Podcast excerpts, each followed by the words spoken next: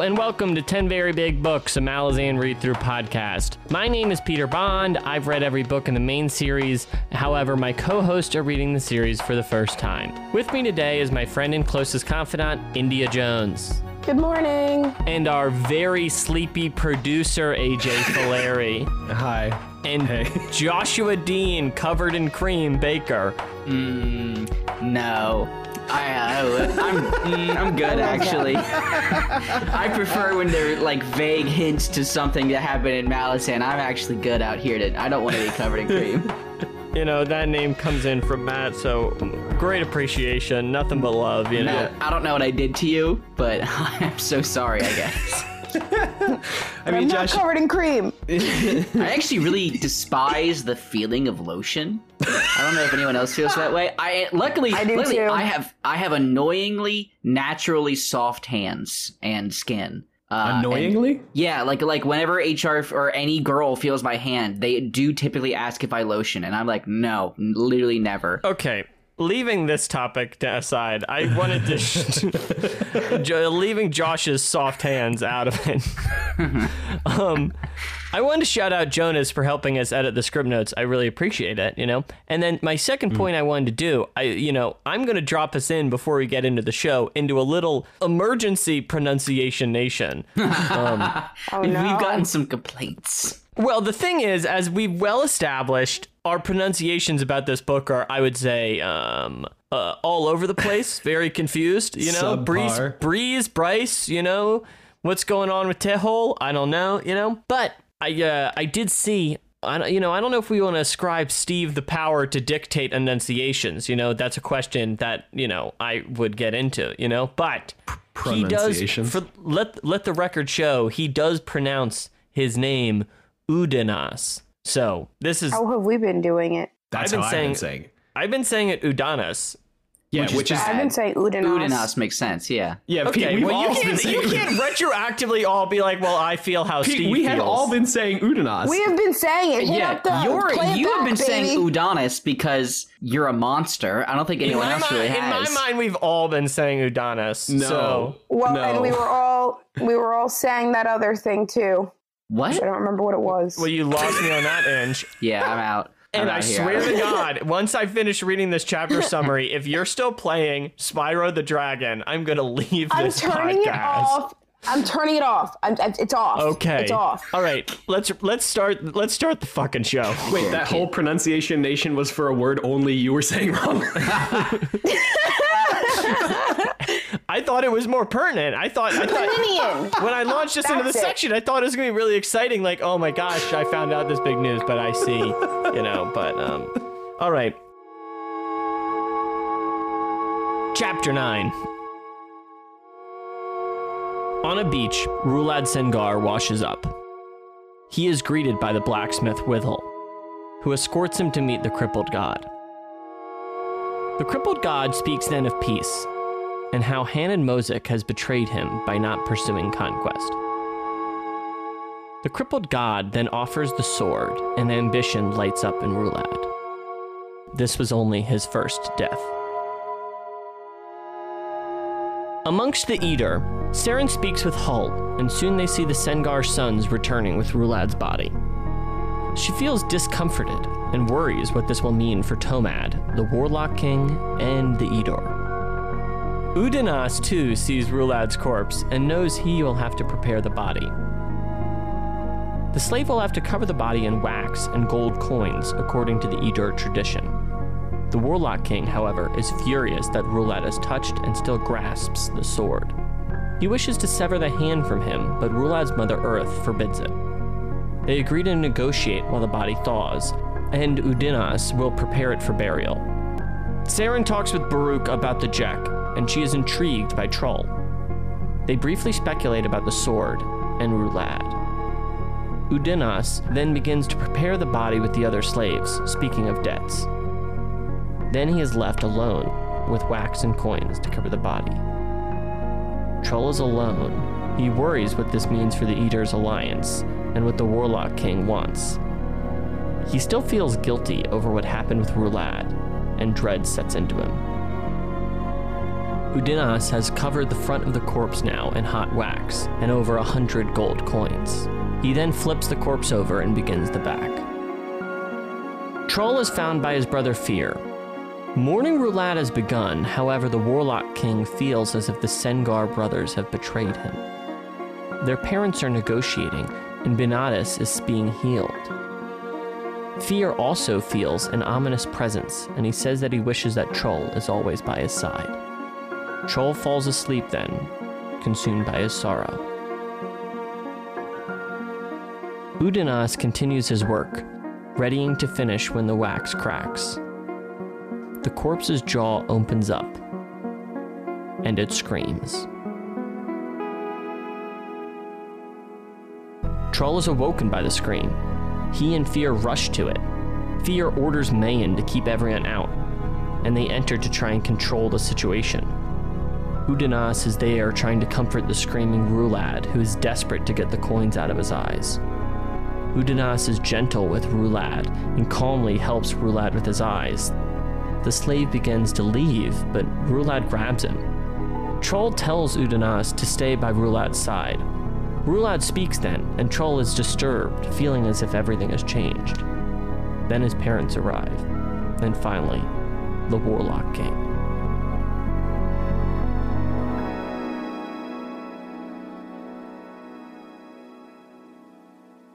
So, Josh, last episode when we were discussing Rulad's death was one of the. Th- usually, I'm lying to you by omission or just not talking, but like I would say, I full on misled you whilst discussing the death of Rulad. But this chapter immediately picks it up, and like we're on the beach, and like how quickly did you start putting things into place, or how quickly did you come to understand what was maybe going on here? I understood it like I wanted to understand it a little bit earlier than I did, but I did realize it was Rulad one sentence before the warlock or before uh, the crippled god said his name.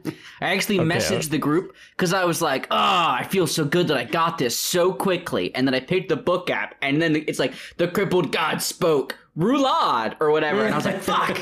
I, I only just got there, but um, I I've, I don't know. I felt like I understood. I I, I fully was just like, "Oh, this really tracks." Like Rulad is like kind of. It feels like way more suited to the crippled god than like a Karsa. You know what I mean? Like Karsa wants power, but he wants like he really wants to earn it in a lot of ways. Versus Rulad is like, you're gonna give me what? And I have to just be not cool? Got it. Done.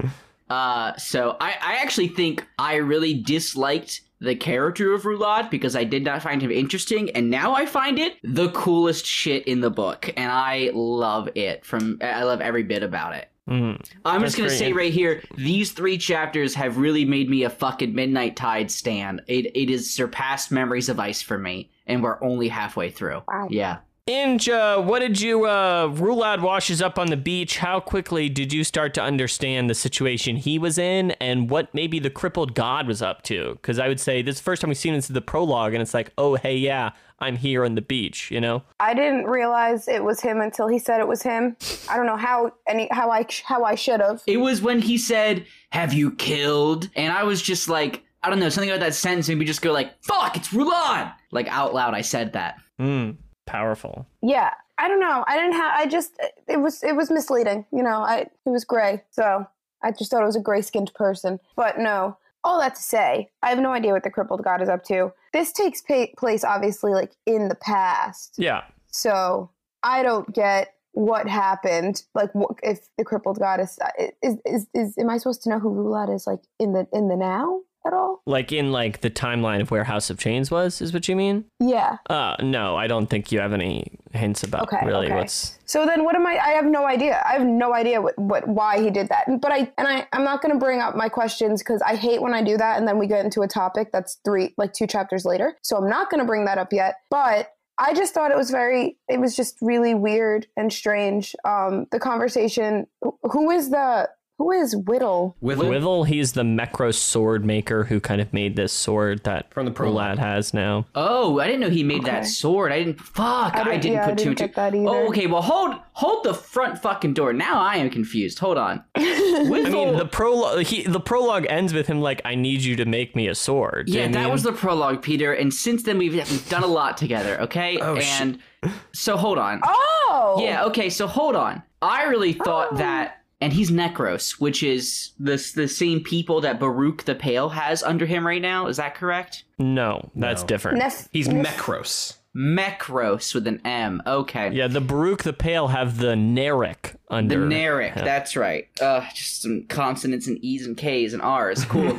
uh, so, okay, okay. And so that was only, how many years has Withal been here? Because they really, I really felt like when they went to get the sword, I thought it was like, this sword's been here for generations. But I guess it's just been there for like a minute? I, that's okay. They just left it there for the warlock They just king. threw it down and they were like, you gotta walk into the ice to get it, buddy? I, AJ, you're raising your hand. Yeah, I um am very proud of myself because I, f- I- I- I- usually Josh has a pretty firm grasp on stuff that's happening and especially like reveals and whatnot.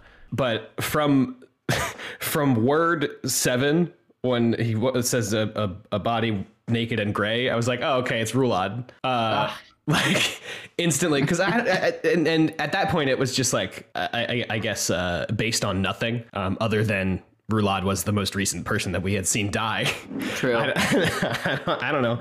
Um, yeah, and then um, when we're talking about the sword and stuff, I am more and more under the impression that the crippled god exists outside of time. Um, That was my question. because in the beginning, in the prologue, he's talking about how like, oh, my cough is clearing up, but like all the the the troll or all the all the stuff that's happening in this book happens, you know, however long before the the the other. not, not too awfully long before uh, House of Chains, I think, right? I think well, we but talked but about the, this. but but it happens before that, and we've seen the crippled god That's true. in, yeah, we saw in him the in books House of before this, and he's yeah. like really bad. Like he's rough in in Memories of Ice. He's not feeling good at all. Um, so I mean, unless this happens between Memories of Ice and House of Chains, but I I, I don't know. I don't know. I feel like I'm more confused than I was five minutes ago. Yeah, no, I'm the, definitely the confused. crippled god the crippled god has this long conversation in which he like talks about how like peace is for losers Yeah. and how like um what we it's not really that cri- is for losers. It's that I know I was what no please AJ defend the crippled god for me no, it's fine. Continue. no I no it's it's I I enjoy the exchange I was just being a bit flip but Yeah. I was going to ask more about. De- I wanted to focus on Rulad in that scene and Inge.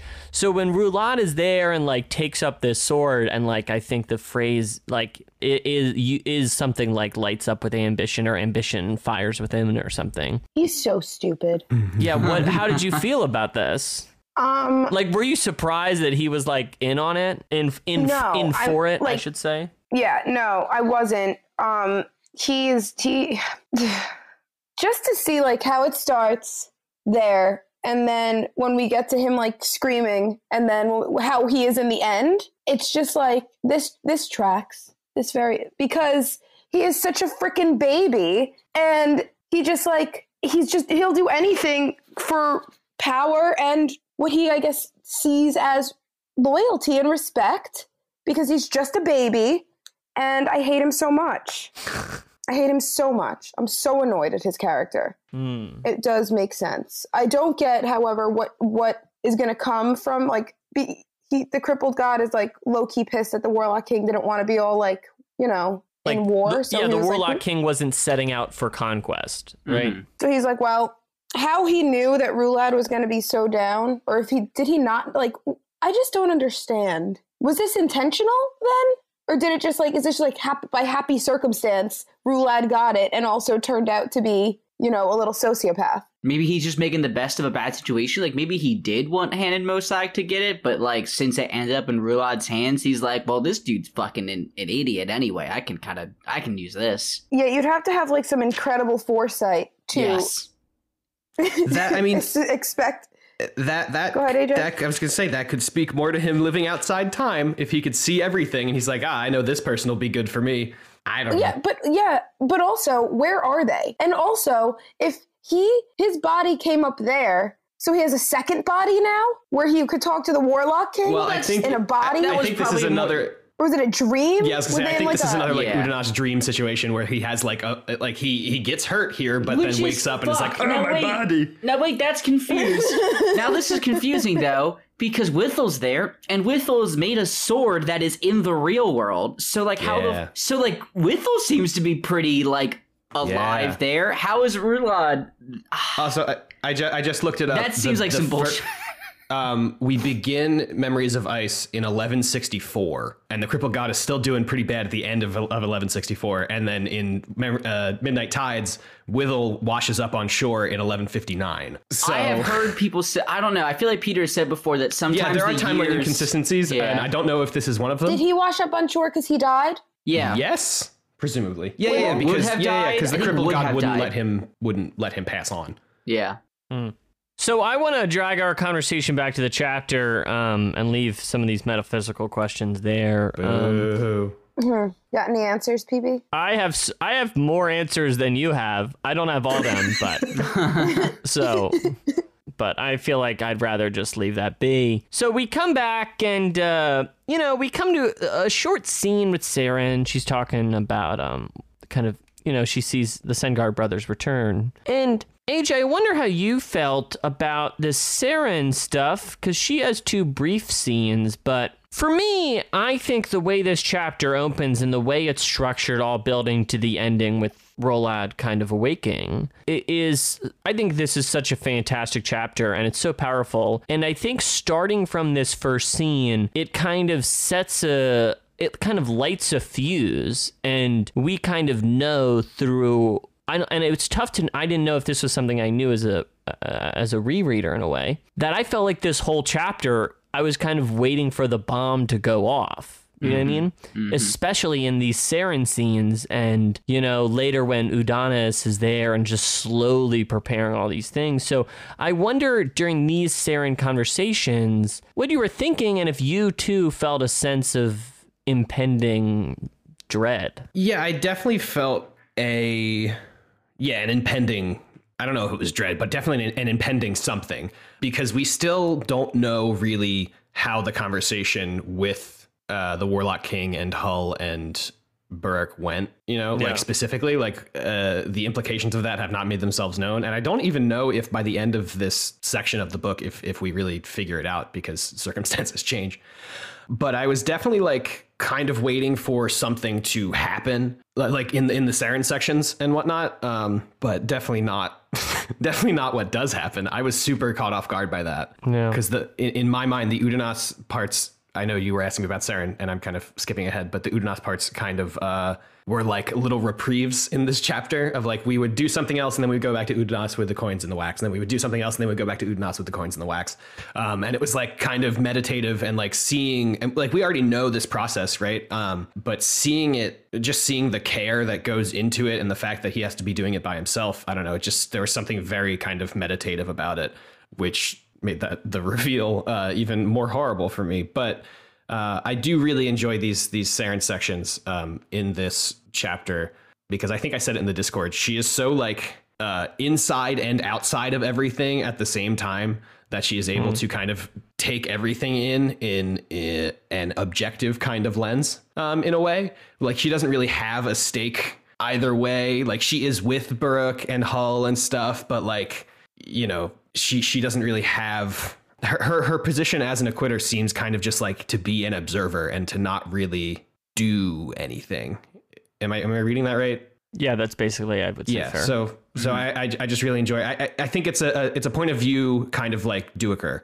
where she's just kind of observing everything that's going on and it's it's very interesting It's an interesting conversation, uh, interesting comparison. Inge, uh, you look a little skeptical. No, I'm not. Sarah, her part, um, Saren bores me at this point. Really? Before I was like kind of interested in it, but now every time I get to her part, it's just like it is like so much more of an observer role. And when it's when she's observing, she's also like taking note of like all of the landscape around her, which bothers me. I hate you know how I feel about a lot of adjectives. So Well, let me ask you this then, because AJ made this interesting comparison. Obviously, from my memory, you were not a particularly big du- Duiker fan, Duiker, for the same Yeah. reason as like he was spending a lot of time kind of observing, and his point of view was a lot about how these events were being reflected through this character's perspective. So, what do you think about that approach? Leaves you out in the cold.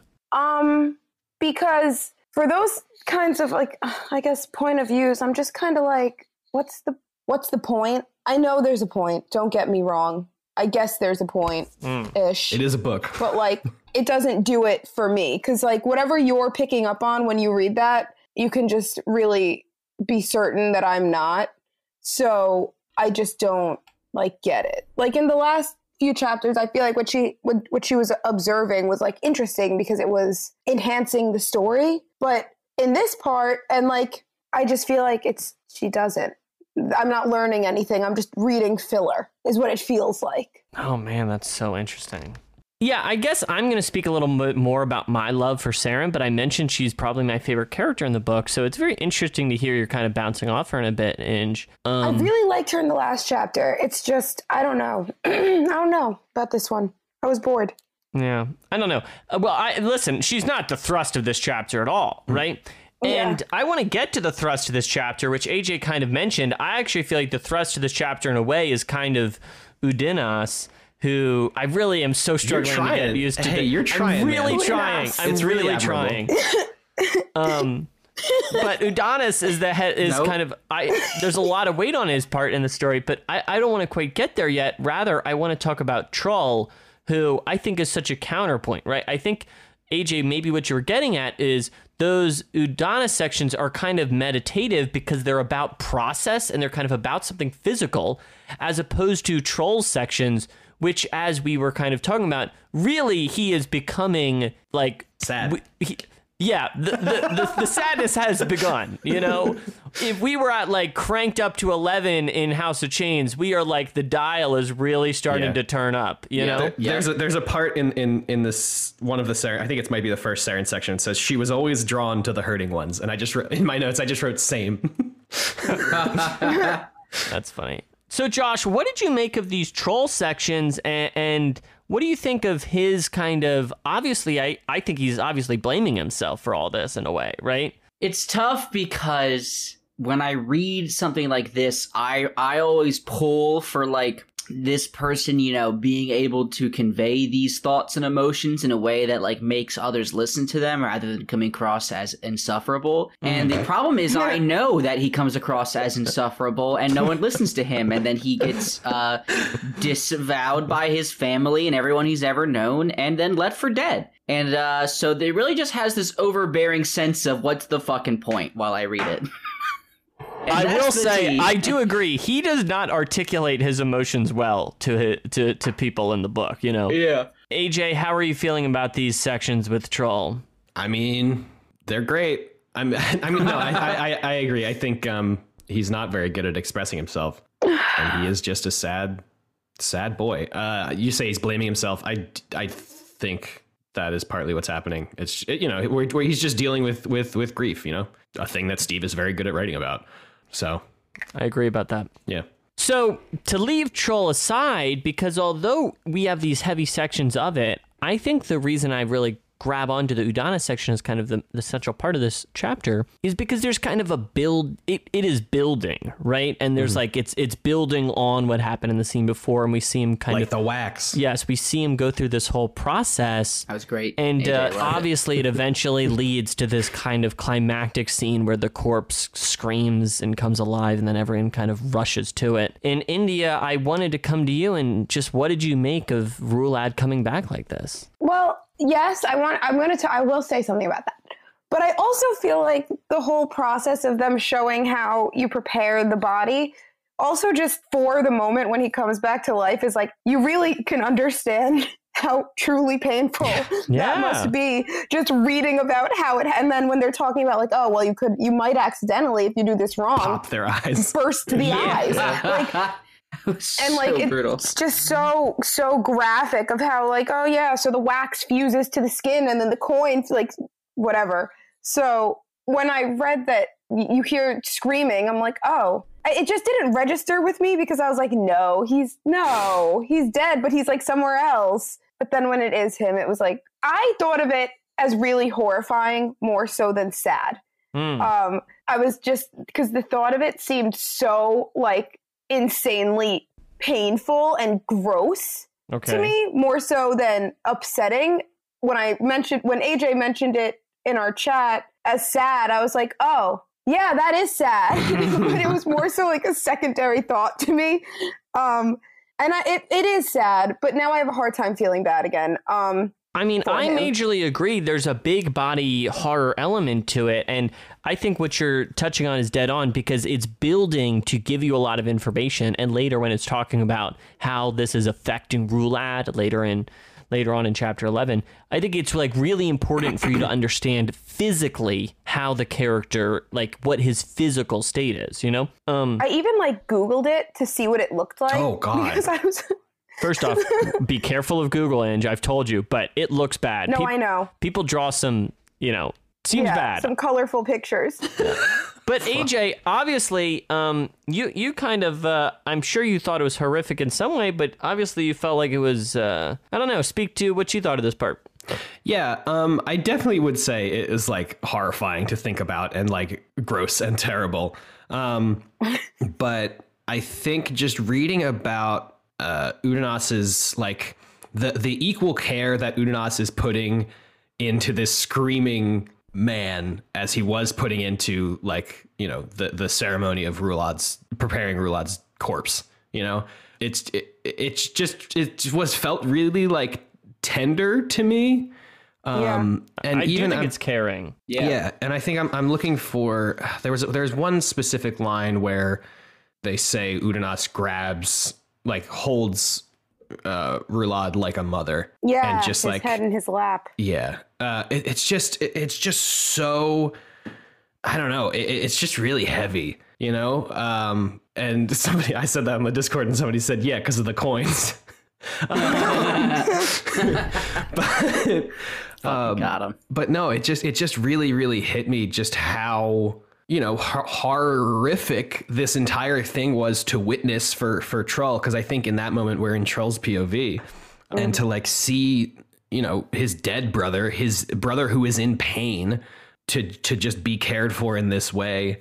uh, And just like the descriptions of of Udanas, like constantly, you know, whispering, you know, whatever he's whispering to like try and calm Rulad down and like even when he when he takes the the dagger and pops the first uh, coin off his eye it's as he like puts his fingers on his eyelids to like you know tell him like hey don't not yet but like we're you know we're gonna get through this it's gonna be okay it's all gonna be fine but you, you just need to like calm down it's it's just so It's tough. Was anyone else really? Was anyone else really hoping when he like got when he went over to like take care of the eyes? Was anyone else really hoping he was just gonna just stab him in the throat and kind of put him out of his misery? fuck Because I was like, I was just like, that'd be a fucking move, Udanas.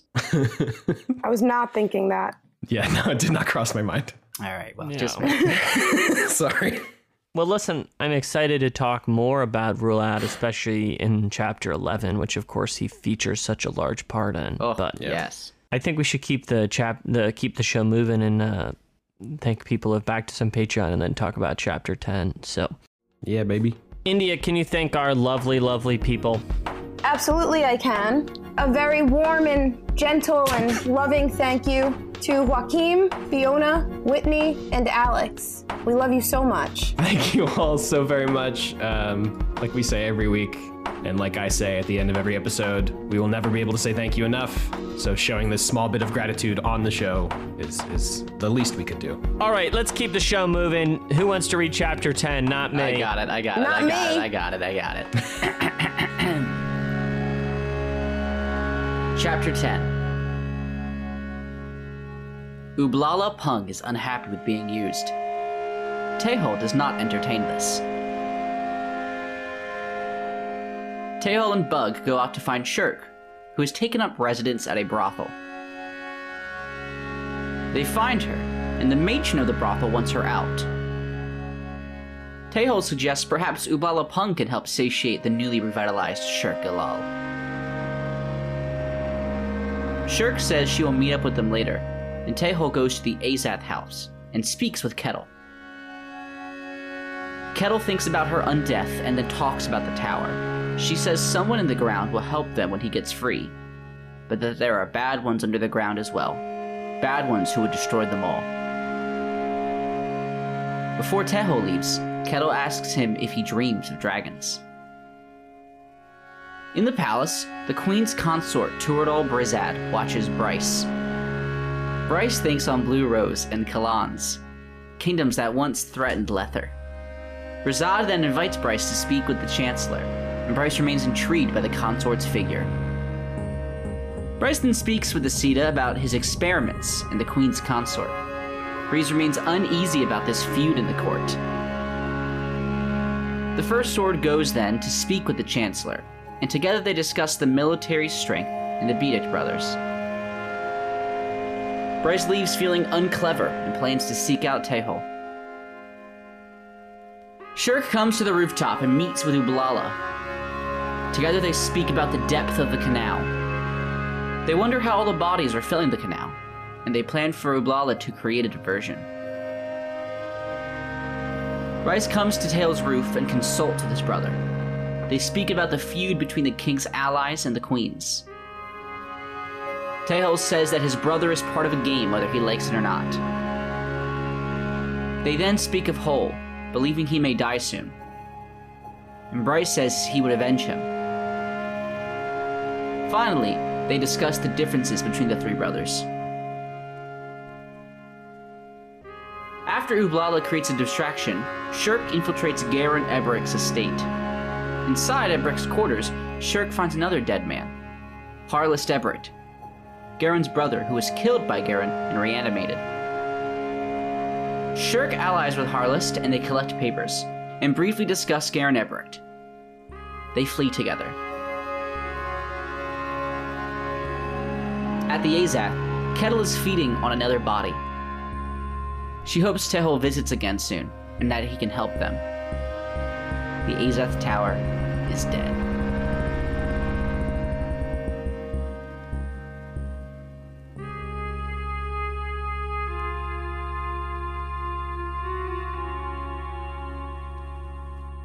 It's such an interesting tonal shift that happens here, and I think even though it, I don't know, it sounds like it shouldn't work, but I actually don't find it that jarring. It goes from like such a serious scene at the Hiroth tribe, you know, to like smash cut to the hijinks of Tehol and Lether, you know?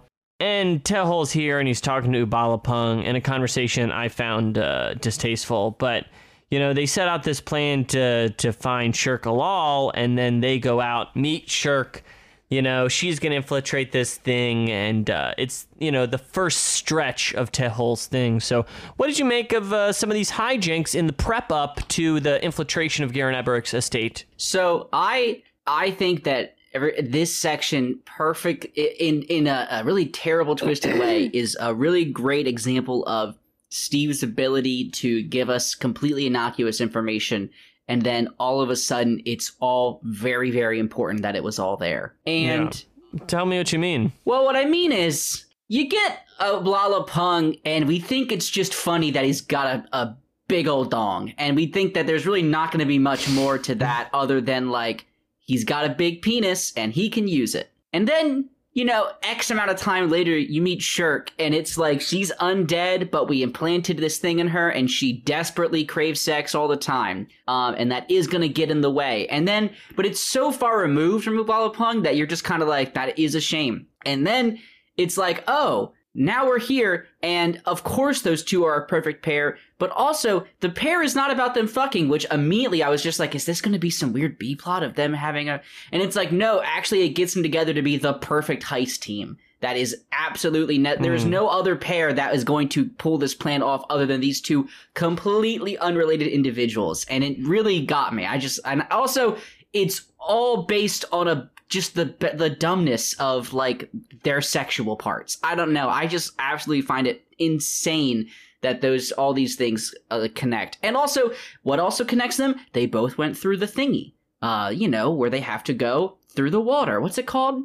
Yeah. Oh. Is it called the, The- drowning? the drowning. I think it's called yeah, the drowning. they both went yeah. through that, and that sets up a C plot, which I think actually is the thing I am most interested in this book. Is this weird C plot of there being way too many bodies, and now people are asking all these questions and I I'm like well, how does you know where is this going to come from? Where like what, what's it going to lead to? Is Garen Eberict been killing hella more people than we thought or is someone else in the city just killing tons and tons of poor and indebted people? I I, I love it. I, I feel like there's so many hijinks in this city that all build off of just completely random shit and I love it. India, what do you think uh, of this kind of I don't know sex comedy element of it? I don't know. I, that sounds like I a, I don't know how to Uh, you know, describe it. It but is you- pretty much sex comedy. I think you got it. Um, I think it. I think it's funny. I think it does what it, it's intended to do. Um, when I start, I thought this chapter was really, really. Yes. And I really liked this chapter. I think this was Yeah. my favorite. I'm with Really? India. This This is is this is this is the chapter that I was just like, this book's the best. And then next Oh and then next chapter God. really brought me to that level. Really? So Okay, keep going, Inge. No. Tell me, tell me. No, I, I I thought it was just the most entertaining. I really, really, really, really enjoy um, Tehol and Bugg. I I think that they are hilarious. And the last chapter was like really good. It was great, but this chapter just it the comedic elements of it are just so funny.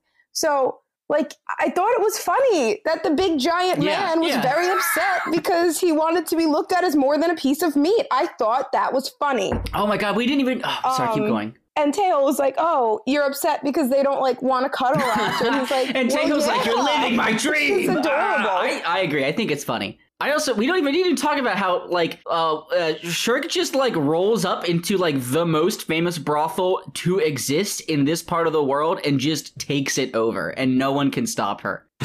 that too. Like I, then the whole point that the whole fact Yeah. that she even ends up there is like, well, that makes sense. Of course, like why wouldn't she? So I, I don't know. I really, I thought it was funny. I thought the conversation between, I, I don't know if it was the person who like Yeah, yeah, it's it yeah, it was the matron. whoever with, yeah. And Teho was funny. Um, when he was like, "Oh, I'm her father," and she was Yeah. like, "What?" I don't know. I thought it was. Um, I really liked it, and I'm enjoying like not having any idea what Tehol is really doing. I really, I like the conversation between him and Bryce, Bryce, Briss. All of Um, the above. so yeah, I thought this chapter was it was in a like a, a solid A plus in my book. This is very. I'm blown away by all this. I'm so so with India on this. We are really vibing. Why?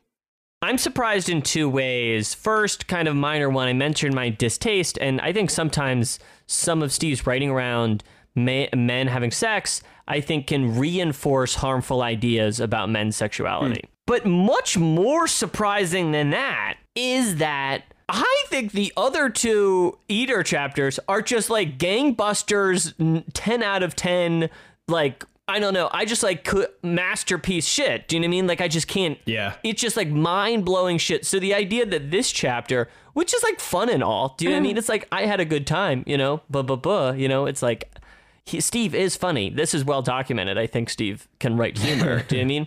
But like Yeah. I don't know, man. So I guess I'm just so shocked, and I'm shocked that you guys prefer Lether to Edur, the Edur at all. You know, this is a bewildering thing to me. I just so. think it's I just think it's such an incredibly good and well timed tonal shift. You know what I mean? Like hmm. he could easily have made chapter he could have switched chapters eleven and ten. You know what I mean? And it would have kept us in the action of the Edur. But I just think like the decision to be like, yeah, you fucking wait right there. All right, yeah, we'll come back. Don't worry. But first, let's do some funny shit. Like I just think that's And such that- a bold choice, and I love it. I think it's really masterful, and obviously Steve mm-hmm. pulls it off with a plum in a way I can't really understand. I didn't wait, that, wait, wait, like, wait, wait, wait. I think Where did where do you put a plum? Ugh. And it goes it goes dead on. See, uh, Josh, I think you're right in that it goes straight like nine and eleven are one whole story, really. Yeah. Right.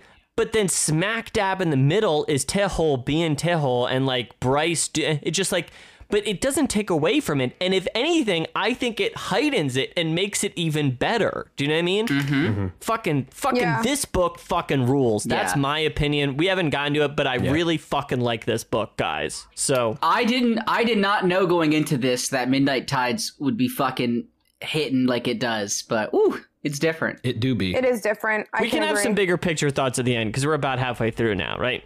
But um, we really got derailed. We were really just talking about this opening part. So I'm gonna come to I'm gonna come to India. So Bryce is uh Bryce is in the. Do you want me to come to Adrian?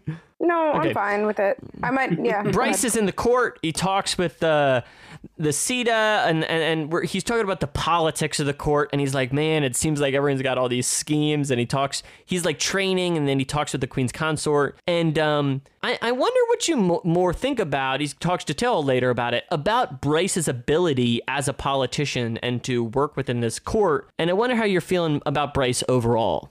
I like Bryce. Um, Brees Bryce. I think he doesn't feel like playing these um these these games that you have to play in the type of position that he's in. And I really I liked Tehol's um advice to just like don't say anything because if you don't say anything, you'll appear to be the smartest and like you're just kind of you know taking in everything but not giving giving away anything. And I think that he kind of Tehol kind of like does that, but just more with divert like diverting things to be funny. Like he'll somebody will ask him a question and he'll respond to something completely unrelated and it just kind of, you know, he can keep all of his thoughts but give away nothing and and hear other people's thoughts and still be able to put pieces together. I don't know what I'm trying to say, but you know, like I think that Bryce is just, you know, he just wants to be a good he just wants to do his job and like live a live a simple life, but in a position like that, you know, you got to play the game. So, I don't know. I I don't really understand his point that much in the story at all. He's definitely not my favorite character and any part that has to do with him I don't find to be necessarily interesting yet. But it's again, I don't know the, the bigger story of what his purpose is, so maybe eventually I'll be like, "Oh yeah, that was cool." I think it's interesting. I think yeah. in some ways Bryce is the most well-rounded or most realistic Beddict brother. Do you mean he's like I don't know? I, don't, Yeah. I disagree. I completely that. with that statement. I think that What? he is so naive. Okay, but that doesn't mean he's not well-rounded. Like real, yes, it does. Okay. You can't be well rounded and have no idea wh- how to play the game. I feel like I feel like it's a very. I mean well-rounded. Uh, I Like, mean well-rounded as a character, not as a person. You know, I think like when I think about the Beddict brothers, he's the one who most seems like just like kind of I don't know. I believe him the most. You know? He feels Yeah. like a human. Yeah, being. he's like down to earth. he's Yeah, like yeah, a, yeah, not a He's character. flesh and blood to me. You know? yeah. As opposed to I Tehol, just which is like obviously so much part of his character is performance. Do you mean as a performer as a character? You know. Anyway, so uh, you know, afterwards, Bryce. Um, mm, yeah, let's do that now. Afterwards, afterwards, Bryce goes to meet with his brother again, and uh, they have a conversation about Hull and some other things. And uh, what did you make of this? Our second conversation on the roof between the Beddict brothers, AJ. Um. Uh, da, da, da, da, da. Sorry, I'm just refreshing myself on what they talk about. Yeah, he's like, I can't. I don't know how to. What's the politics like? What's happening with Hull? Yeah, I'm gonna, How do I do it? Of, of all the conversations that Breeze has had and Tehol has had, this one was the least remarkable for me. Um, I, it was just like nothing super. I, I, I don't know. I just wasn't super engaged by it. Like none of the Breeze stuff that was happening. I was I was really engaged by, which was kind of upsetting for me because uh, up until you know up until this chapter, I was really on the breeze train. But reading these reading these sections he was in in this chapter, I was just not. It was just not clicking for me. Um, Well, I just have a question about why, who wanted Breeze to go find out information, and do we know what the like why he wanted him to fit? Was that him, Tehol asking him to find out information find out what information. the? He was like, "Can you go?" I don't. He asked him to go to the the wherever he was. Where was he initially when he like the? I don't know if it's Uh, I'm on. really lost, bro. are you talking about when he was talking to Garen Eberict and and Yeah. and the, he was he was asking him to help?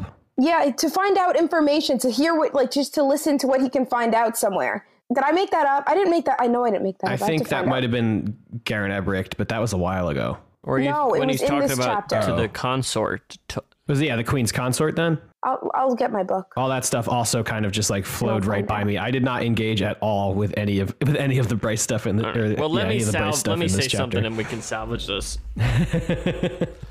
I'm a little surprised to hear you bounced off it, AJ. Um, I really, Sorry. I really liked this section, um, and it includes like a quote I actually think about all the time. Um, the two brothers are talking about the differences between them, and uh, they're just musing on how they ended up different, although they're you know all brothers. And the line is three stones in a stream, all subjugated to the same rushing water, yet each shaped differently depending upon its nature.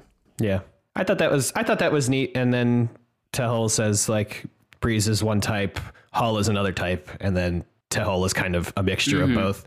I don't know. I thought that was interesting, but like, I, I don't know, man. I just I just didn't get a lot out of it. So Well, this brings us kind of the ending part of it, and uh, this, Josh, is what you were mentioning. Shurq and Ublala kind of set out on this heist, and they go inside, and what's that? Garen's brother's dead, and he wants sharp teeth, and you know they kind of loot the place and then escape. and Once sharp teeth is such a good bit. it's so fucking funny. It's so fucking funny. Um, what did you make of this whole section, Josh? I thought it was uh like a highlight of the series is just this like just like her being so detached and like four guards there, seven there. I need a big diversion. And then Ublala just like boom, boom! grabbing two dudes or whatever and just like y- you know yeeting them across the lawn and then being like i'm not mean to anyone and then running away It's really good.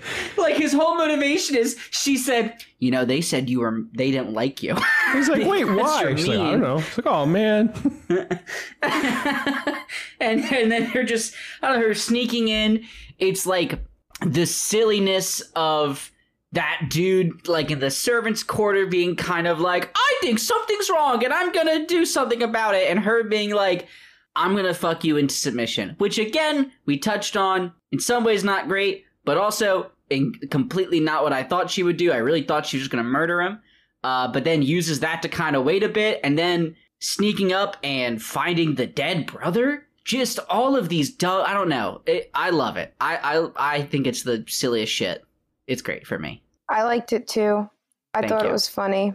I really liked um the when they were just starting and she was like, "Well, I bet you can't jump. You definitely can't jump across this roof."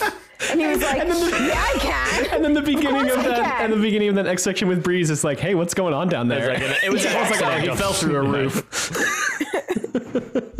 And then they were like, "Why? Why do you do that?" And he was like, uh, "A dare." I, I thought that. yeah I just think that those little parts are so funny, Yeah. and Mhm. I just, I really, I think that's why I enjoyed this chapter. It was just a, a complete. It was just a whole, a whole laugh, man. I just like, oh, I loved it. I, I Um, fully agree, and it's hard to talk about. Like, I don't know how I host a part of this. Like, I don't know how I question you to talk about it or like have an interesting conversation about it. But like, I agree. It's it's funny, you know. And it's funny. We, mm-hmm. me and I think me and AJ were talking about with some of the Willful Child books, which I think are pretty funny, you know. And I just don't know how to t- say anything meaningful besides I think Tehol is funny when he talks to Bugg, you know. I think the one. I mean, there's not much more to say about it. I guess. It's like, oh, Steve, you did a good but- job with it. They were funny. When they say Mm-hmm. the nice words together, and I'm like, ooh, look at you. oh, you know. yeah.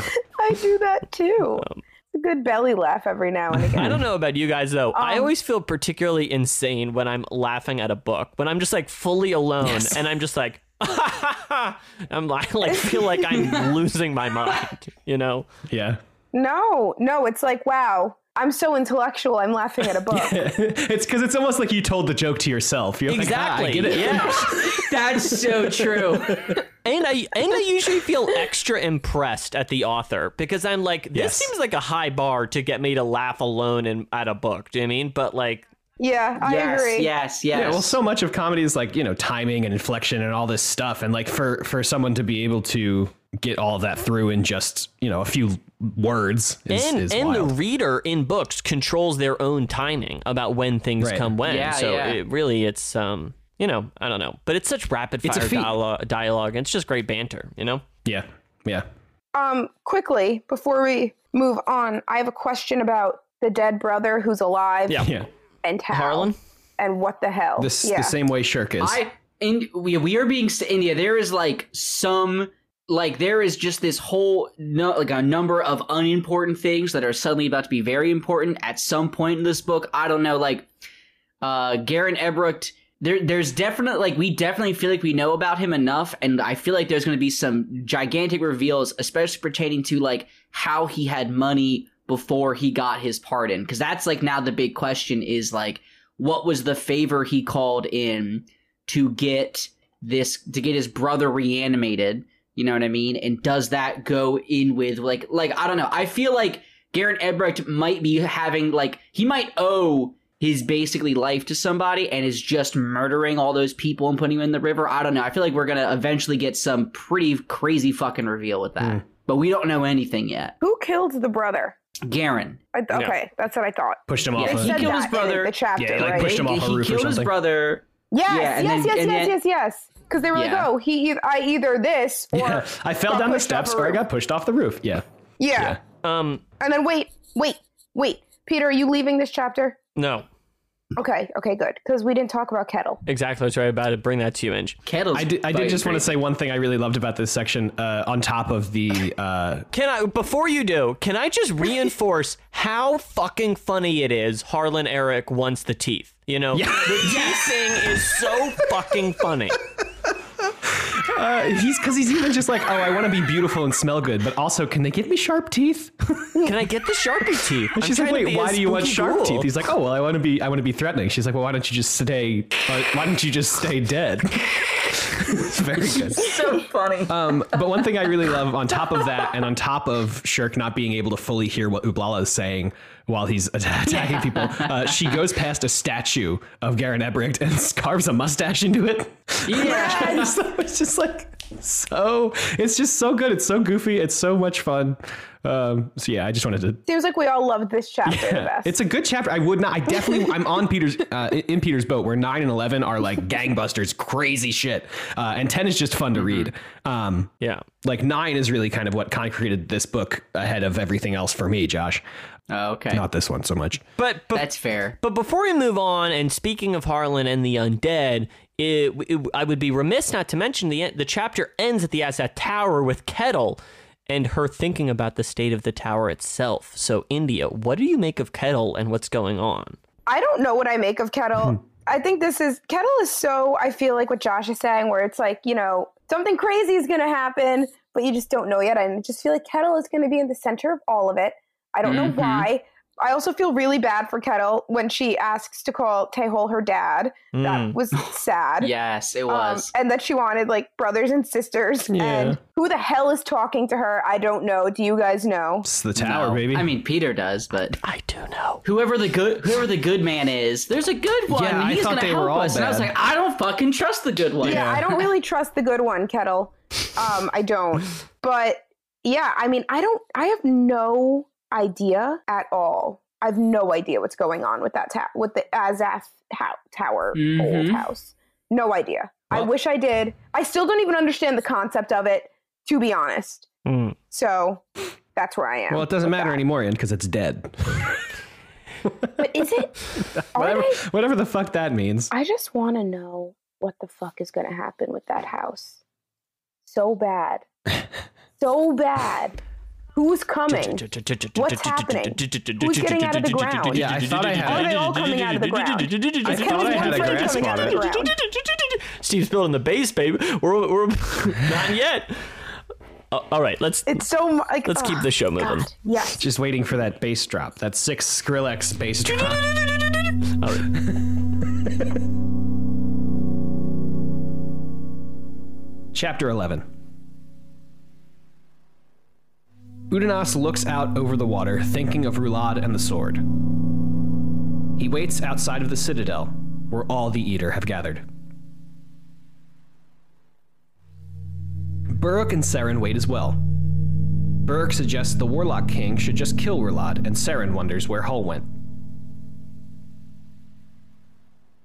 Inside the citadel, all the Edur have gathered. Tomad and the Warlock King have debated and come to a conclusion. Rulad must surrender the sword. Rulad refuses to, saying that he was given the sword and that they are ruled by the one who gave it. That the Warlock King had made a pact and plans to betray. Rulad calls the Warlock King to kneel. He asks all to kneel as he promises to give the Edur an empire. Trull watches in shock, as many Edur do, including his brother Fear, and then the Warlock King. Udinaas wades into the water, pondering his own life. He turns back, and his friend Hulad tells him Featherwitch could not cast the tiles. The holds were closed. Together, they see the Letheri delegation arriving. The delegation arrives and is greeted by Seren and Buruk. They speak to the first eunuch about the absence of the Edur and where Hull is. Seren recounts what has happened with Rulad. Wither awakes Udinaas, and the Wraith pesters him to go to the Citadel.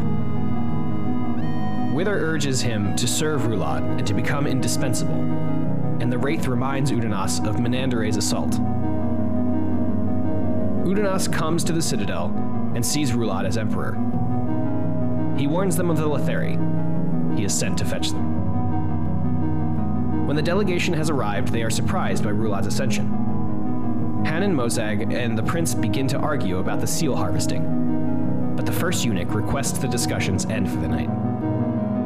After the Letheri leave, Trull feels shattered. Rulad calls his brother Fear forward and asks to be gifted a wife. Rulad wishes to take his brother's betrothed, Mayen, as his own. Fear gives up, and Mayen accepts with horror. Trull believes the Edur are beginning to fall. Udinaas tells Seren then about what has happened that Brulad is a tyrant, and that she ought to tell the Letheri people to prepare for war.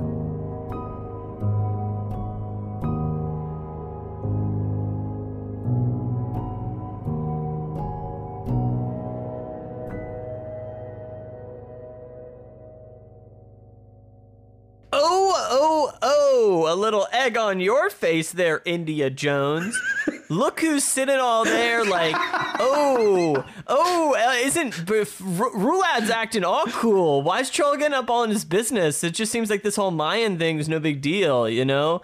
Like, Did I say that? and then look, Yes. come, Yeah. yeah, that is almost word for word what you said. Now come to the Citadel, look inside, look what happens, you know? How are you feeling about Rulad Sengar right now, ma'am? Well, I also said that I didn't feel bad in chapter nine when he had the coins on him. So initially, and then I did feel bad. But then I read this and I was freaking livid. Ugh! So pissed. Um, so pissed. Why why are you pissed? He's such a shit. He's such a shit. He is so much worse than he was. Like before, it was like you know, kid brother being a little asshole. But now, Stop. That was- stop. You are saying the equivalent of I was cool with this kid when he was like, I'm gonna murder people, and then he did it, and like, what a fucking it's so out of left field. no, that's If not someone true. says they're, they're gonna do- no. they're all murderers. Wait, God. no. First of all, he was like, you know, just like no, like I'm I'm gonna, but like you know, when people are like I'm gonna do it, but then they don't do it. So I was like in that vibe. But also, we can't we can't pretend that this whole crippled god situation is not also, you know, really affecting this decision. He's just a he's a lost little boy, never got any freaking praise. Crippled God was like, "Listen, I got you." And now he's do like I'm not surprised. He's just very weak-minded, but such a shit. Yeah. Oh my god, I felt so bad. But also fear you fucking oh, I was so angry. You're so dumb. Why would you say okay? This whole thing makes no sense. It makes no sense. Fear is dumb. Mm. Fear should have said no. They should have chopped off his hand when they had the chance, if they could. Don't know what would have happened. All I know is that this happened way too fast, way too fast, and now it's like, okay, well, we have to go to war now.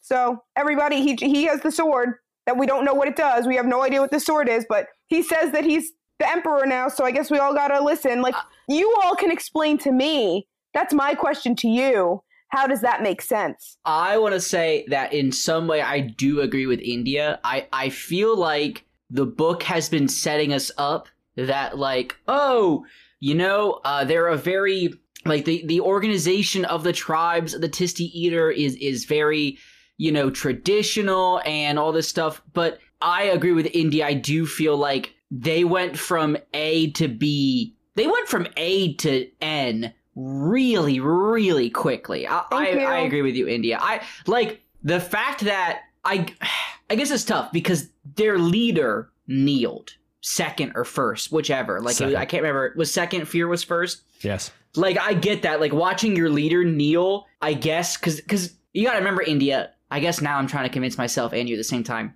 Uh, Hannan Mosag at this up till this point is like the single most powerful Edur to have Yeah. existed in quite a while. Like the fact that he like bound a fucking god, and I guess like if I knew that if I knew someone that bound a god and he was like, I'm fucking with this dude. I guess I'm now also not fucking with the other dude because I don't have a god that I can control. I guess maybe that's what it is. I don't know. It is That's weird to me because they're so I don't know. The Tiste in other books are so honor fucking bound. Like it seems crazy that none of them are like no. They're all like hmm. Like they Yeah, they just- they bow quick. I don't know. It's it's strange. Ange, I basically understand what you're saying. I don't, uh, uh, because definitely where we go from the start of chapter nine to the end of chapter eleven is like there's a big change, right? I recognize, I recognize what you're saying. But the reason I actually think I, it really caused no problems, I don't really care about it, uh, is because I really believe that it's since this section is so f- centered on these characters. Do you know I mean? I really believe that Rulad ends up where he goes in chapter 11, and the same goes with Trull and Fear. Do you I mean? I follow these characters there 100%. So it's not for me. I, I the reason I, I don't bounce off it at all is because I don't think it's like a question of like, oh well, would the Edur do this? Blah blah blah. It's like, yeah, I like Rulad would do this. And I believe this is what would happen. And like I feel so in the room when and this whole conversation's going on and then when Rulad kind of mm, ascends to use that word. AJ, what did you what do you make of India's thought and what did you make of this scene? Uh, I do think I'm in the same boat. Like, I, I don't know. It's complicated because last episode I was so soft on Rulad. Um, for like you know wanting to I save his brothers and be noticed and blah fucking blah told blah. you guys. Um, and I do think that's still true, but I do also think that the crippled god noticed the you know his his fatal uh, Rulad's fatal weakness and super took advantage of it to be like, oh okay, well I can turn this person into a crazy you know dictator ruler if I just give him a cool sword. um, so uh, I, I don't know. I, I, I, I initially in my notes said that I have no more sympathy for Rulad. I feel really bad, but now thinking more about it, I do think it's more the cripple god's doing and less Rulad just being himself. Because I, I don't know. I agree. I agree. Yeah, but I mean, all the man stuff. That shit. That fucking sucks. That shit sucks so bad. Um, Yep. Yeah. Well, you know, yeah. Fear No- should have said no. Well, Mayen should have said no. Yeah. I, I, mean, get it. India, I they get did- it. okay. Scary okay. sword. I get it. I I'm get it. cu- I'm curious if like if fear says no. I mean, fear's like the strongest like physical Edur. I do you think that like Rulad cuts him down? Like, do you? I don't know. No, I think that he ties him to a to the water and leaves him there to die. That's true. Yeah. yeah, I don't know because because at the end of that that whole scene, um, Rulad like sits down and is like worn out just from Yeah. Mm-hmm. standing. So I don't. I honestly, I think all of it was just kind of posturing. And if, if so fear heavy. Had, if fear had said no, Rulad would have been fucked. That's what I'm saying. I think fear could have probably taken him. yeah. It is worth noticing the man stuff technically happens later on, but I kind of Yeah. feel like we're kind of just talking about the whole Oh yeah. Rulad part of it. And I just want to say, you know, I know what you're saying, but I feel like it's, you know, like the crippled god obviously came to him because Rulad, as you were saying, is like kind of a broken character in the first place. Like he's so insecure. And like That's he obviously feels um, unsure of himself, wants to prove himself. Like he's like it's all stuff having to do with being this younger brother, and um, I don't know. Obviously, it's like consuming him. And I think Yeah. it's interesting you bring up him falling down, not falling down, but obviously being so exhausted. And something I really love to touch back in on it is how clear the coins on him is like a physical thing. Yeah. And like reading about his body makes me in pain. I'm like, man, Yeah. this sound like this is, I don't know, he is suffering. Do you know what I mean? Yeah, there's one part where he like yells at Trull or something, and then it's just like a coin fell off his face. I was like, oh god. he like put his arm out. yeah, it yeah. sucks. Oh, yeah. it It was- it's hard to read.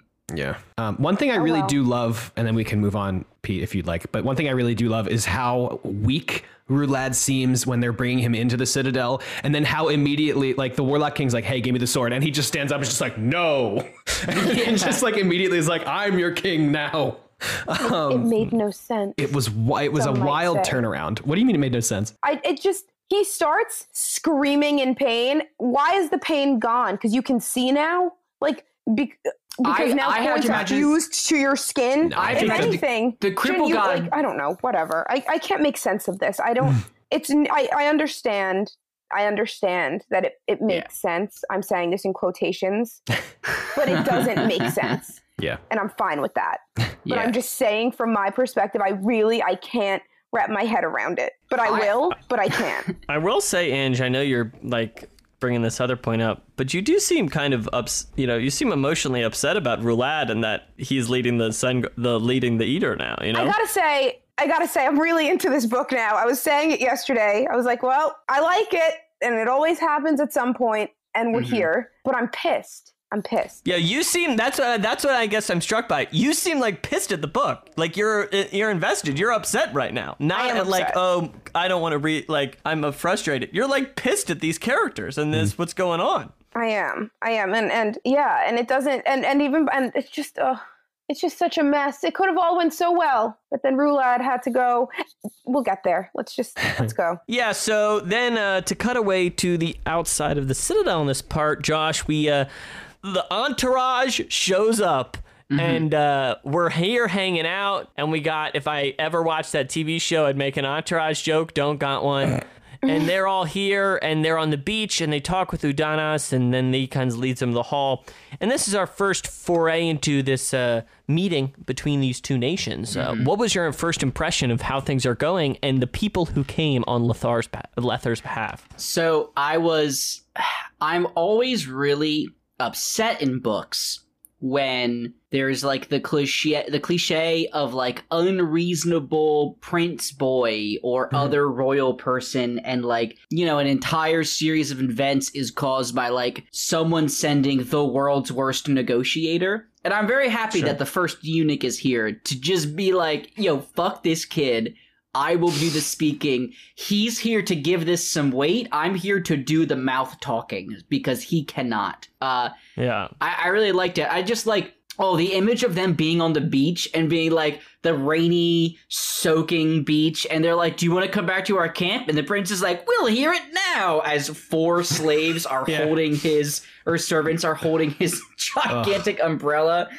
Uh, it's Yeah. so good. Um, I don't know. I it's very funny because again, it brings some levity to this horrifically tense scene. So I, I I wasn't really expecting that kind of bit of humor, but I, it was very I- I agree. It's a real tonal management. Like we cut away, and it's like a Yeah. reprieve from kind of the horror of what's going on with the And- Sengar family. And it really, you know, I would say I didn't think about I didn't, I didn't really notice it much until these two chapters of just like, you know, Lether's really not fucking prepared. You know what I mean? Like they have really set themselves up to just get absolutely decimated by having an army of exclusively poor people who like their reason for being in the army is if they are conquering they get stuff. But like defending, they they really ah, are they going to put their and, and just like seeing that and seeing them like walk into the chamber with all the Edur who are just like as one kneeling like they are one body of people you know what i mean like yeah there might be some split allegiances due to some things that are currently happening but like when it comes down to it they are Edur and they do Edur shit and they will go to war i don't know i just really it, it- really put into perspective like how strikingly different these two cultures are Hmm. I think I think you make a really interesting contrast there, Josh. Mhm. And it's worth mentioning Hull has dropped off the radar. They, I gotta say, Yeah. I don't find Hull to be as, Intimidating. I would say, important and also hmm. intimidating as everyone else is like, he gonna come in and fuck it up. And it's like, I mean, but like, here's the thing the more you say that, the more power you give him to do so. If we hmm. all just start saying, like, yo, that Hull dude's not really gonna do much, he's an idiot, guess what? When we show up, when he shows up, y'all can be like, nah. But if we're over here always like, oh, so scary. Oh, what's he gonna do? He's gonna come do it. Uh, and thank you for coming to my TED talk on the power of something. Words. Words. Yes. So, AJ, Yeah. uh, that's kind of Seren's piece and what happens with the delegation. But Udinaas is awoken, and then he's kind of urged towards the Citadel. Yeah. and I and Wither impresses upon him to go to Rulad, and I wonder what you make of uh, Udinaas here and where uh, he's at as a character because a lot of this is about him f- in relationship to Rulad. But where do you think he's at, and what do you think about him? Um, I think, like at the end of of chapter eight, whatever. I don't remember exactly what chapter it was, but the one where he's like, "Okay, I'm gonna kill all the Edur. We're gonna be cool." I think even Udinaas has gone through so many changes of like his personality and like thought processes and stuff in just you know the first half of this book. Um, it's wild like he started off as just like yeah you know i'm just kind of chilling i'm a I, i'm i mean not chilling he's a slave but you know you know not Okay. not like really strong opinions on much stuff and then he gets possessed and then he's like okay i'm gonna kill the Edur and now it's kind of like I, I don't know i feel like I, I feel like the introduction of uh, god king rulad has really thrown a wrench in everything. Like everything that we've known or thought about all of these characters has kind of gone out the window because now it's just like they're all tr- trying to figure out how they fit into Emperor Rulad's kingdom, you know? Yeah. Um, it's so interesting. And, and I, I do really, and I, I do really like uh, how Udinaas is like playing into it because he shows up and Rulad's like, ah, yes, you heard my, my call and Yeah. he he lies and is like, yeah, I did. Like just just to to to to show feel or uh, to yeah to show fealty, you know, immediately without having to like he didn't even have to kneel or anything. You know, Rulad's like, "Oh, you heard me," and he's like, "Yes, I definitely, I sure did. I'm here because of you." Um, and I don't know. I, I just think it's it's it's really cool. It's neat. I love Udinaas as a character. Um, yeah, I'm excited to talk more about him. And then I the do- chapter ends of mm, what? Sorry, I did just want to ask. Er, uh, when we see Udinaas first, is he trying to kill himself, or is he just standing in the water and then like falls because he gets dragged out of the water by a wyval? I think he kind of just. I think he's letting himself just go. Yeah. Okay. I, my uh, my impression was he was not like maybe contemplating it. I don't think he was. It was an attempt. Okay, because I, I didn't think it was either until the, the wyval showed up and like dragged him, you know, up the shore or whatever, and now he has those bruises on his shoulders. Um, yeah. Okay. Yeah. I was I just wanted the clarification there. I wasn't. I don't know. I mean, it's definitely. I thought about that too, but I also think there it was maybe more using the sea as a metaphor as it's been throughout the book. So, um, Ah. Okay. but the chapter ends. Uh, I don't, I don't know if you know. In- AJ, I don't know if you know. This book's called Midnight Tides. Whoa. It's a lot of, a lot of. like I ocean believe he was in the sea, but I just think it was for more of those reasons. Then anyway, so the chapter ends with kind of, of course, Udinaas is like, "Hey, Seren, the Letheri should prepare for war. Like, we're it's going to happen, you know." And it's kind of building into what's going to happen. And, and book three and four are coming upon us. You know, we're about at a halfway point. And Ange, I know you said you uh, are feeling good about the book, but I wonder if you had any thoughts you want, uh, other thoughts you want to share at this halfway point, and maybe some predictions going into the second half of the book. Um, first, I'd like to start this with a question. Okay. So, at one point, what is his name? Hulad tells Udinaas. Mm-hmm. Which, Alas. which AJ pointed out. There's Rulad and Hulad, and what are we doing? Yeah.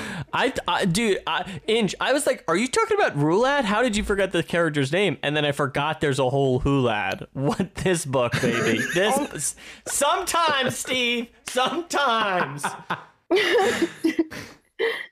So, Feather Witch can't read the tile thing. Yes.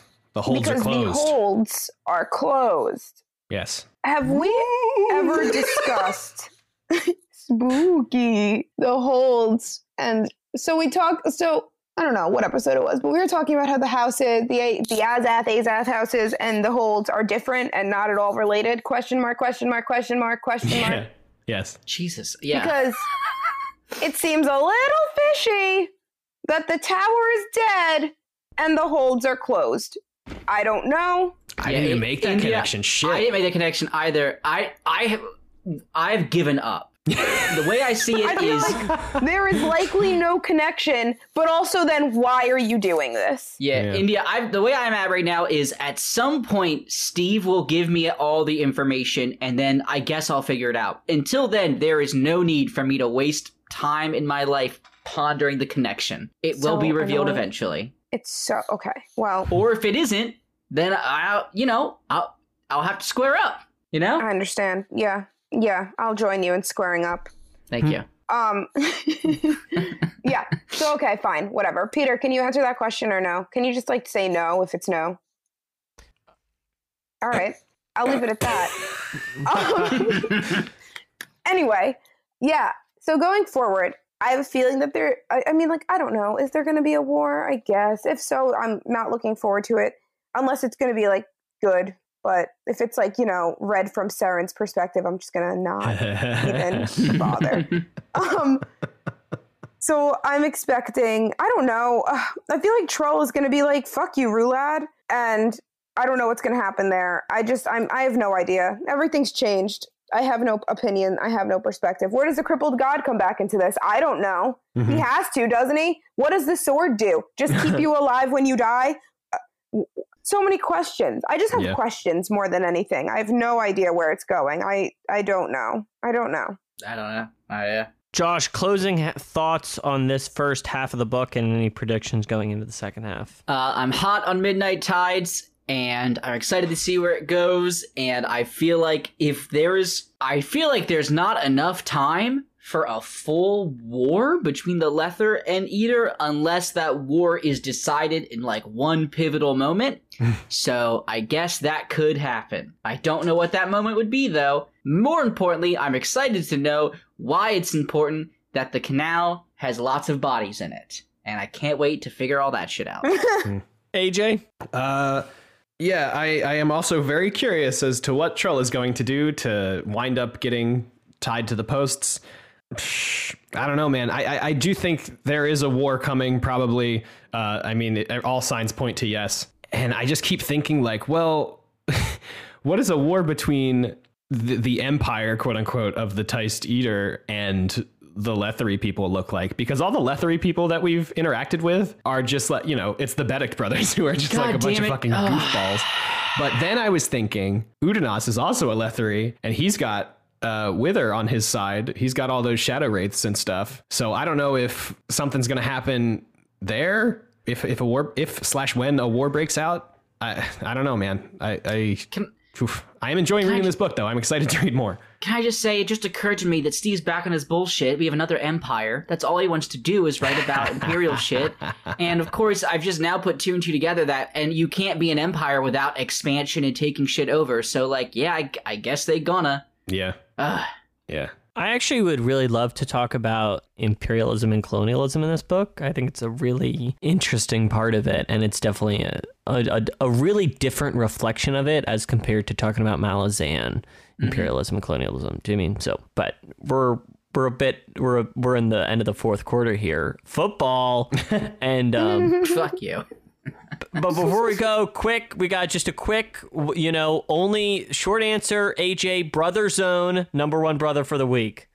Oh, Trull. I guess. I, I I honestly I don't know. So much shit heck? happened. I I I liked reading the topic. Josh, Yeah. Josh, brother bear. Who's your brother bear for the week? Fucking Rulad, baby. Taking the goddamn right. reins. I, I didn't know if saying roulette would be too controversial. no. Mine's Rulad too. Okay. Rulad is like emerges onto this like in these chapters, he emerges onto the stage with the spotlight on. Do you mean Yes. like it's like, oh yeah, this character's in the fucking book, baby. yeah. You know? He has just taken his uh, end of Act One villain solo Yes. in a in a musical. Yeah. India, brother of the week. For power moves, obviously Rulad. However, Mm-hmm. so much hatred. So much hatred. So for my loved brother of the week, I'd have to say Tehol crushed it. Mm. Love him so much more. Yeah. For no reason other Obviously- than he's hilarious. Obviously, he's a bit more good vibes than Rulad, though, isn't he? A bit.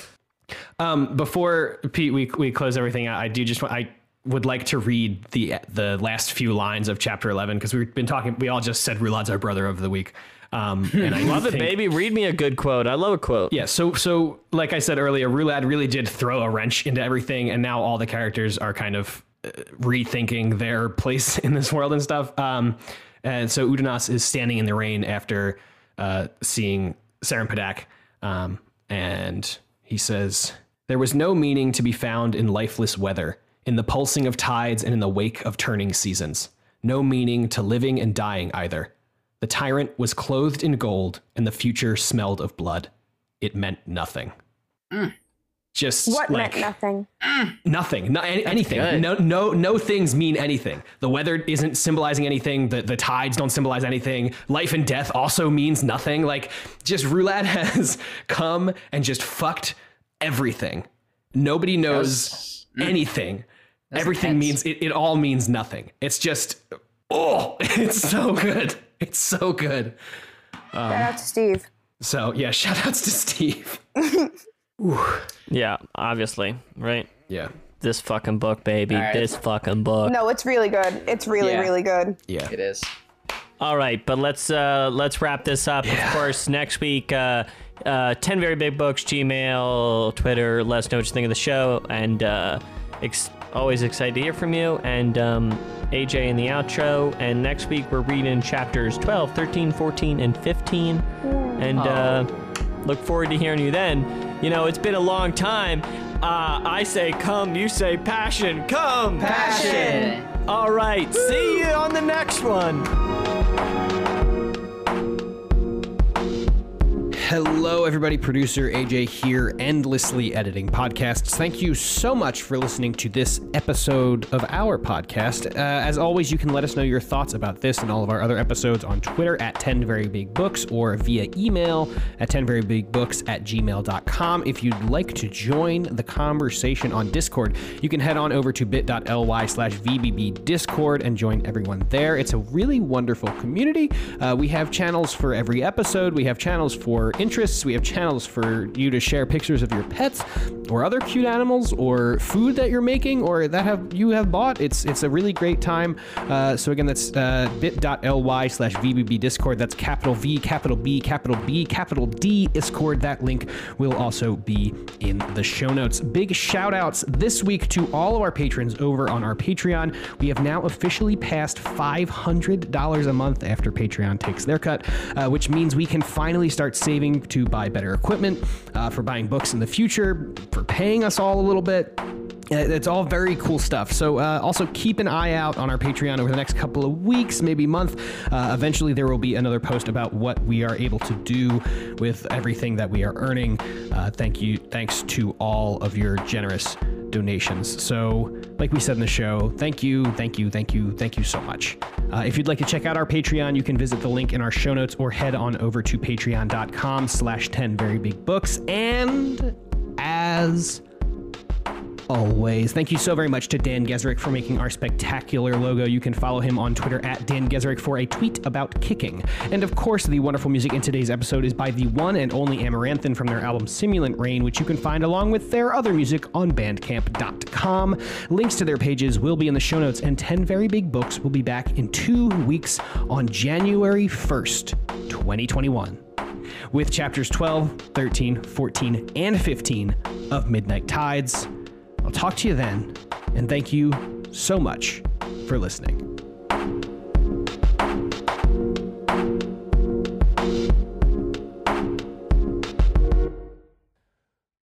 Udonis. See, Why? Udonis too sees Rulad's corpse. No, it's Udanas. Udanas. Udon. I thought I was. I legit thought I was saying it Steve's way. I, I can't even the difference. Udanas. Just look at how it's spelled. No, Uda, Udanas. Yeah. Uda- Just look at how it's spelled. Udinas. Udinas. There you go.